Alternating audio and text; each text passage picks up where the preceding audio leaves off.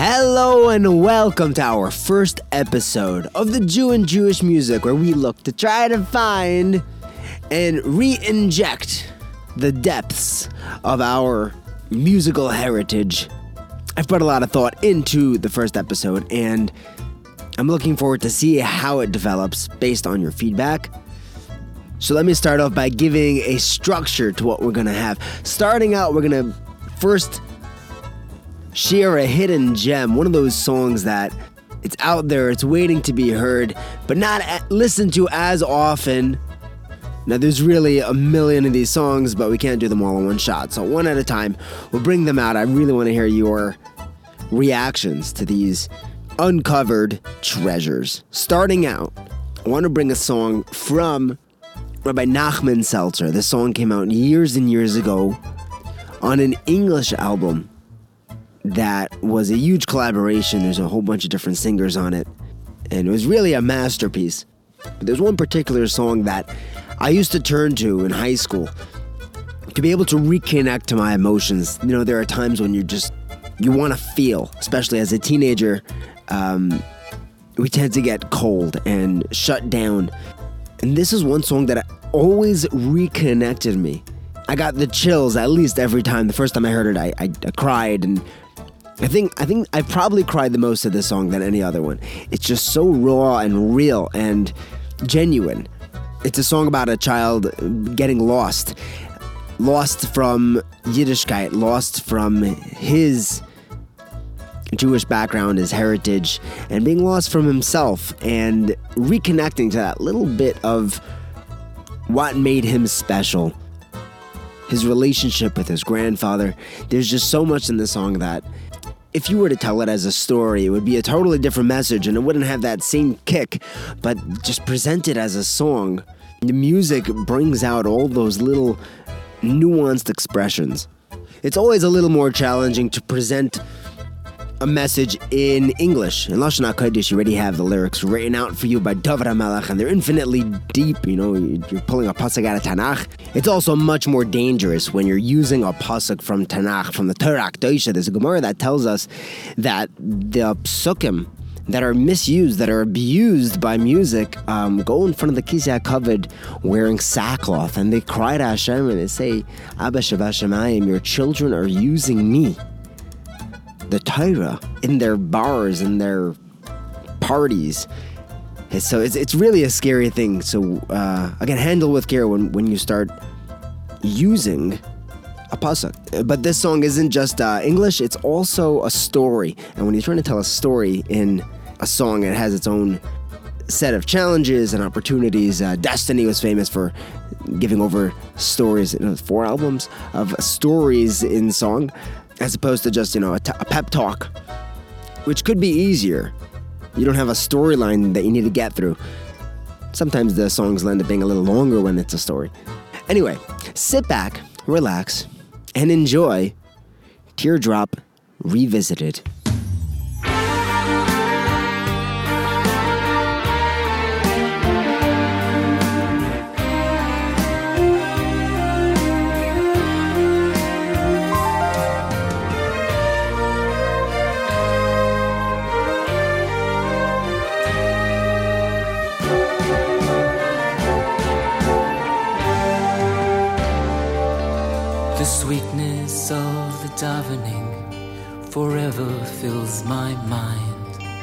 Zadie sitting next to me, his forehead very lined.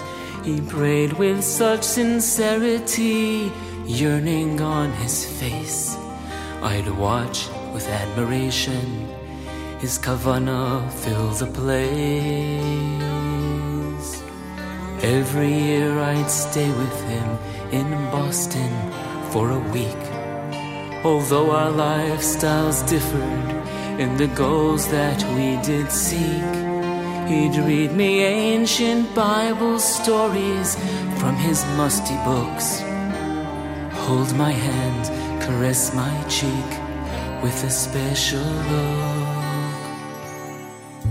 Zadie, oh my Zadie, how I love to be with you. Yom Kippur in the Stiebel Once a year I was a Jew, but only one verse made you cry. Did I find teardrops in your eye? And never did I know why this was so. Zadie, oh my Zadie, how I love to be with you. Yom Kippur in the Stiebel, once a year I was a Jew but only one verse made you cry. Did I find teardrops in your eye? And never did I know why this was so. I continued with my visits till 13 years of age. When family vacations became the style and the rage. And deep inside, I also knew my parents were unsure. They could see I was affected more and more. Without that soul connection, our relationship collapsed. Devoid of all real substance, with a devastating lack. And although I thought of Zadie many times throughout the years, my own level of commitment disappeared. Zadie, oh my Zadie, how I love to be with you. Yom Kippur in the Stiebel, once a year I was a Jew. But only one verse made you cry, teardrops falling from your eyes, landed on the words I did not know my junior year in college, Zadie passed away. How shocked I was to hear the news. Never dreamed I'd feel such pain. A box was specified for me, said his lawyer friend. His machzor lay on top of it, its cover cracked and bare.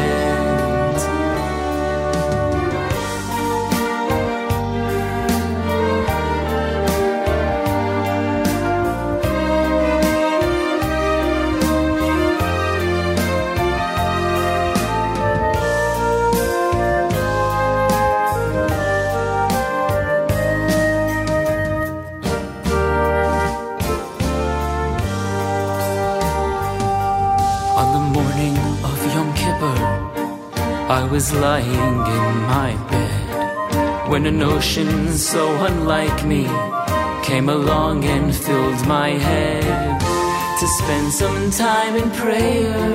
Zadie's memory would glow.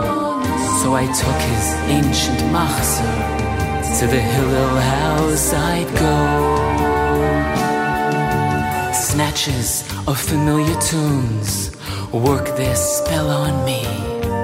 I was right back there with Zadie and those precious memories. I was flipping through the pages when something caught my eye. Those teardrop stains where Zadie used to cry.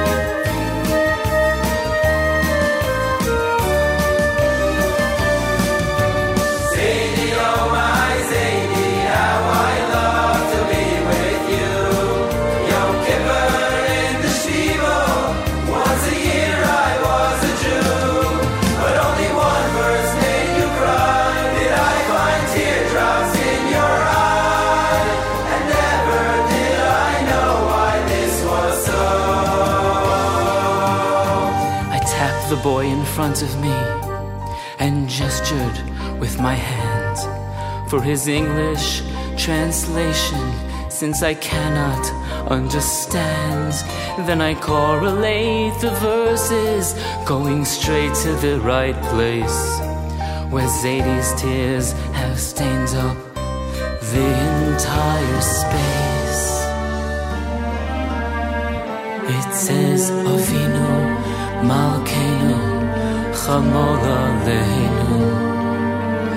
Aleinu V'tapeinu Father up in heaven Let my kids not cause you shame. And in the margins Zadie had penned in my name Zadie, oh my Zadie, how I love to be with you. Now, not just on Yom Kippur do I call myself a Jew. No, your tears were not in vain. I cannot even explain how much further they have reached along this page.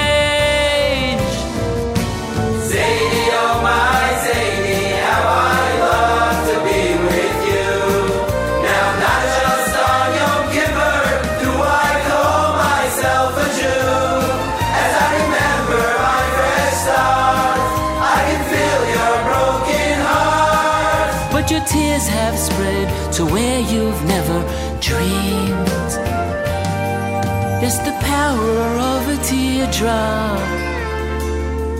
It's the power of a teardrop. It's not what it seems.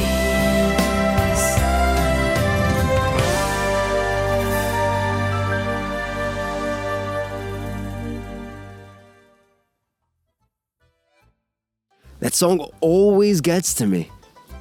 I want to hear what you think, so send me an email about your comments, your thoughts on this song, and definitely share it with a friend.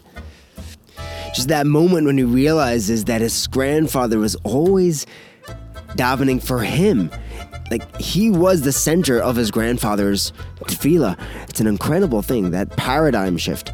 And I think that it doesn't need to be so extreme. A person doesn't need to be off the derech, and a person doesn't need to have someone crying for him in order to, to realize, to be impacted by someone else's empathy. To re, you know, if, if we would actually understand how much of a place we have in other people's lives, it would definitely positively affect us.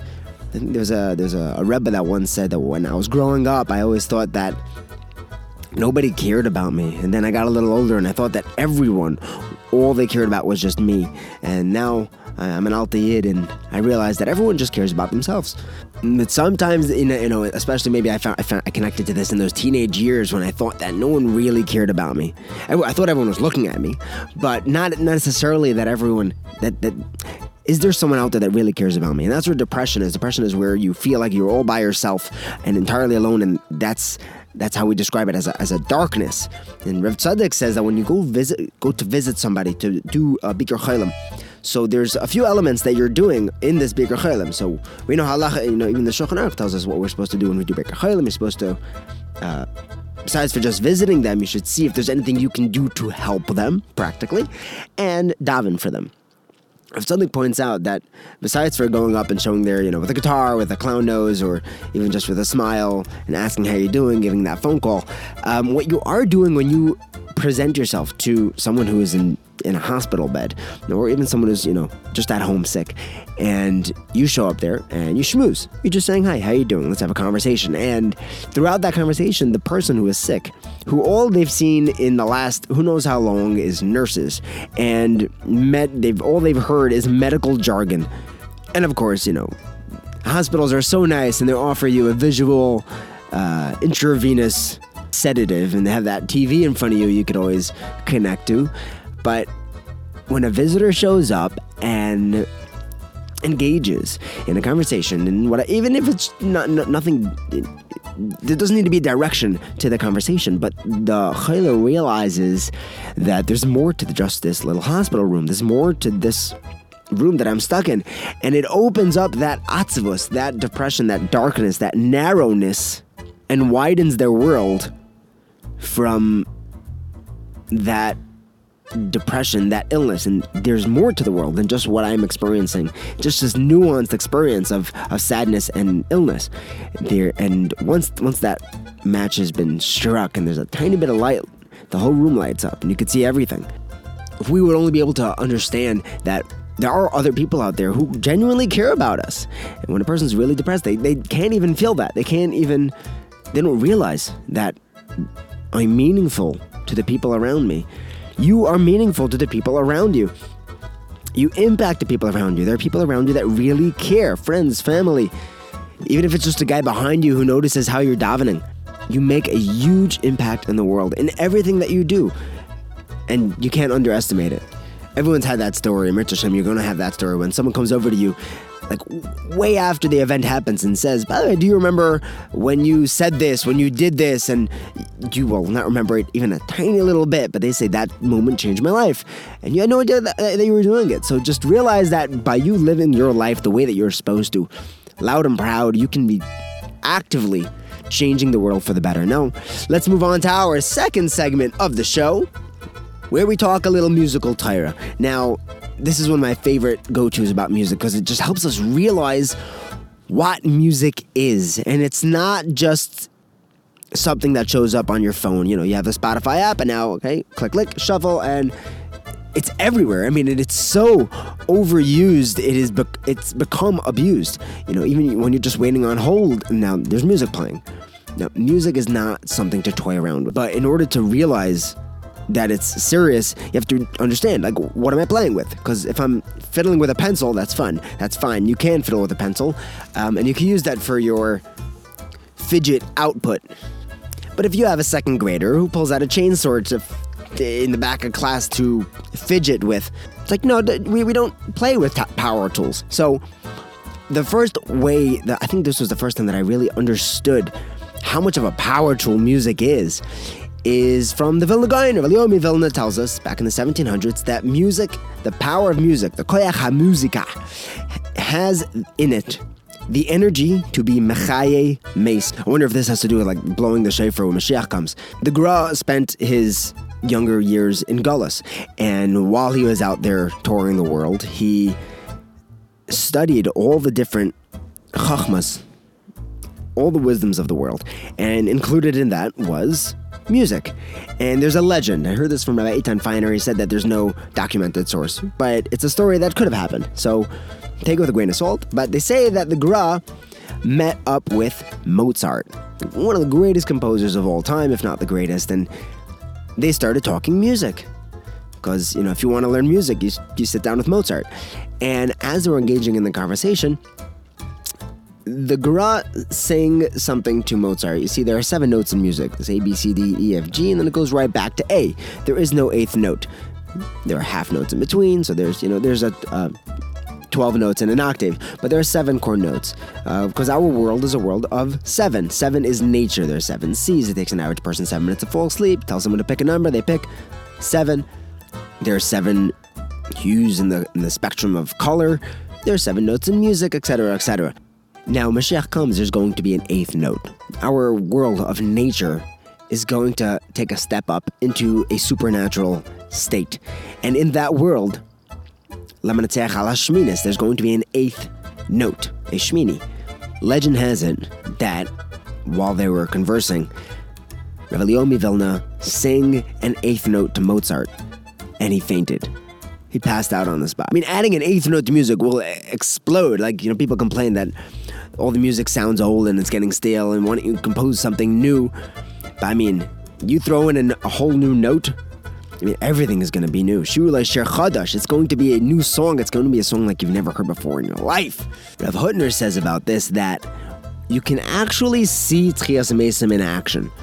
Watch someone at a wedding, someone who's totally not interested in dancing. He's in a bad mood, he's in a bad place, or he's just not a dancer, right? And yeah, and Al Diyad sitting in the corner. And, you know, he's not interested in doing the whole second dance. You know, the, the first dance is for the shuffler, second dance is for the yeshiva guys who have too much energy, maybe drink too much. So you have a guy sitting in the corner, and he's minding his own business, lost in his thought, and then the music starts playing. Rav Hutner says, "Watch him, watch, watch that yid." Slowly, he starts tapping his foot, and then he just joins in. The rest of his body starts shuckling a little bit, and maybe his head starts bobbing. Avner Horlowik says that you could tell if the music is a holy music depending on the shuckle. So he starts bobbing back and forth. And then, you know, if he's coaxed a little bit, he'll stand up and he'll, you know, start walking around the circle. You know, maybe this is something I could get involved in.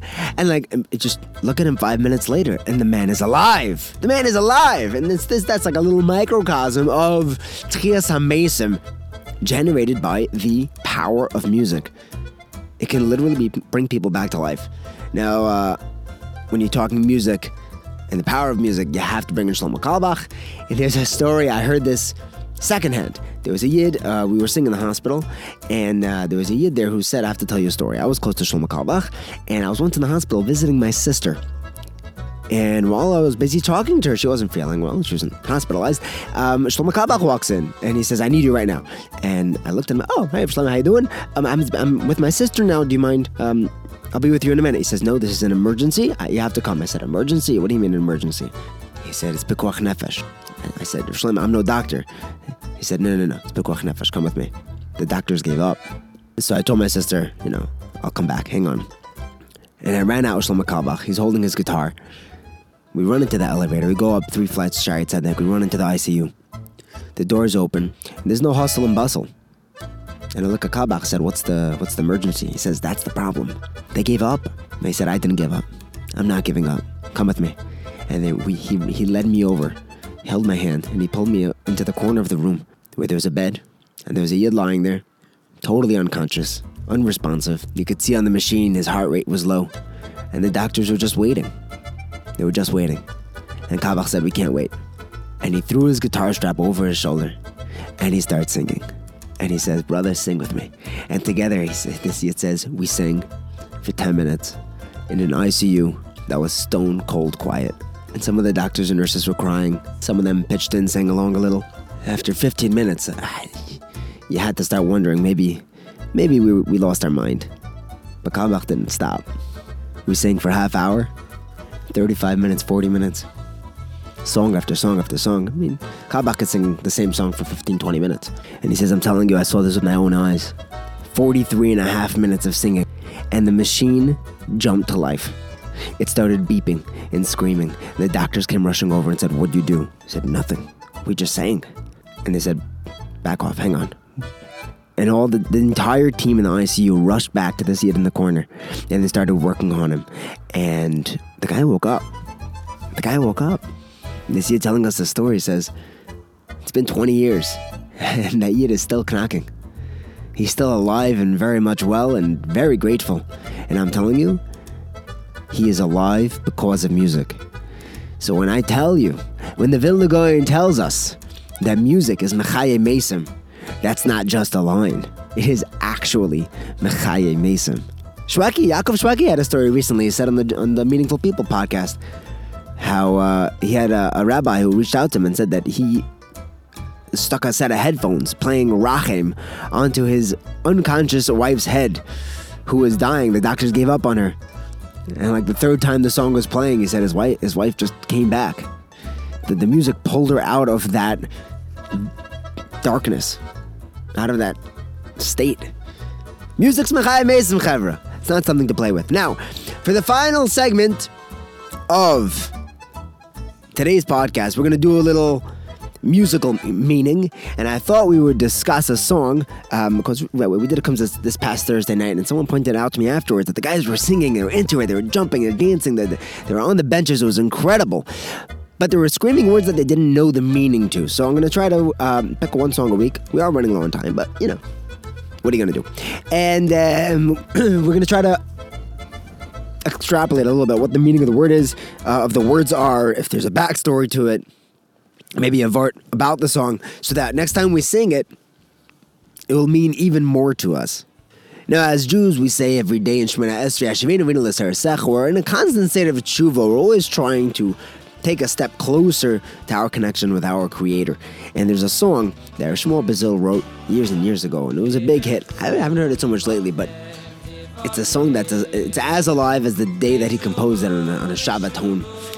And it's Kechu Imachem Devarim. Kechu Imachem Devarim.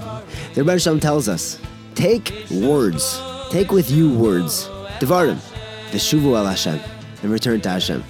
You know, sometimes when you want to say uh, sorry to someone, you want to apologize.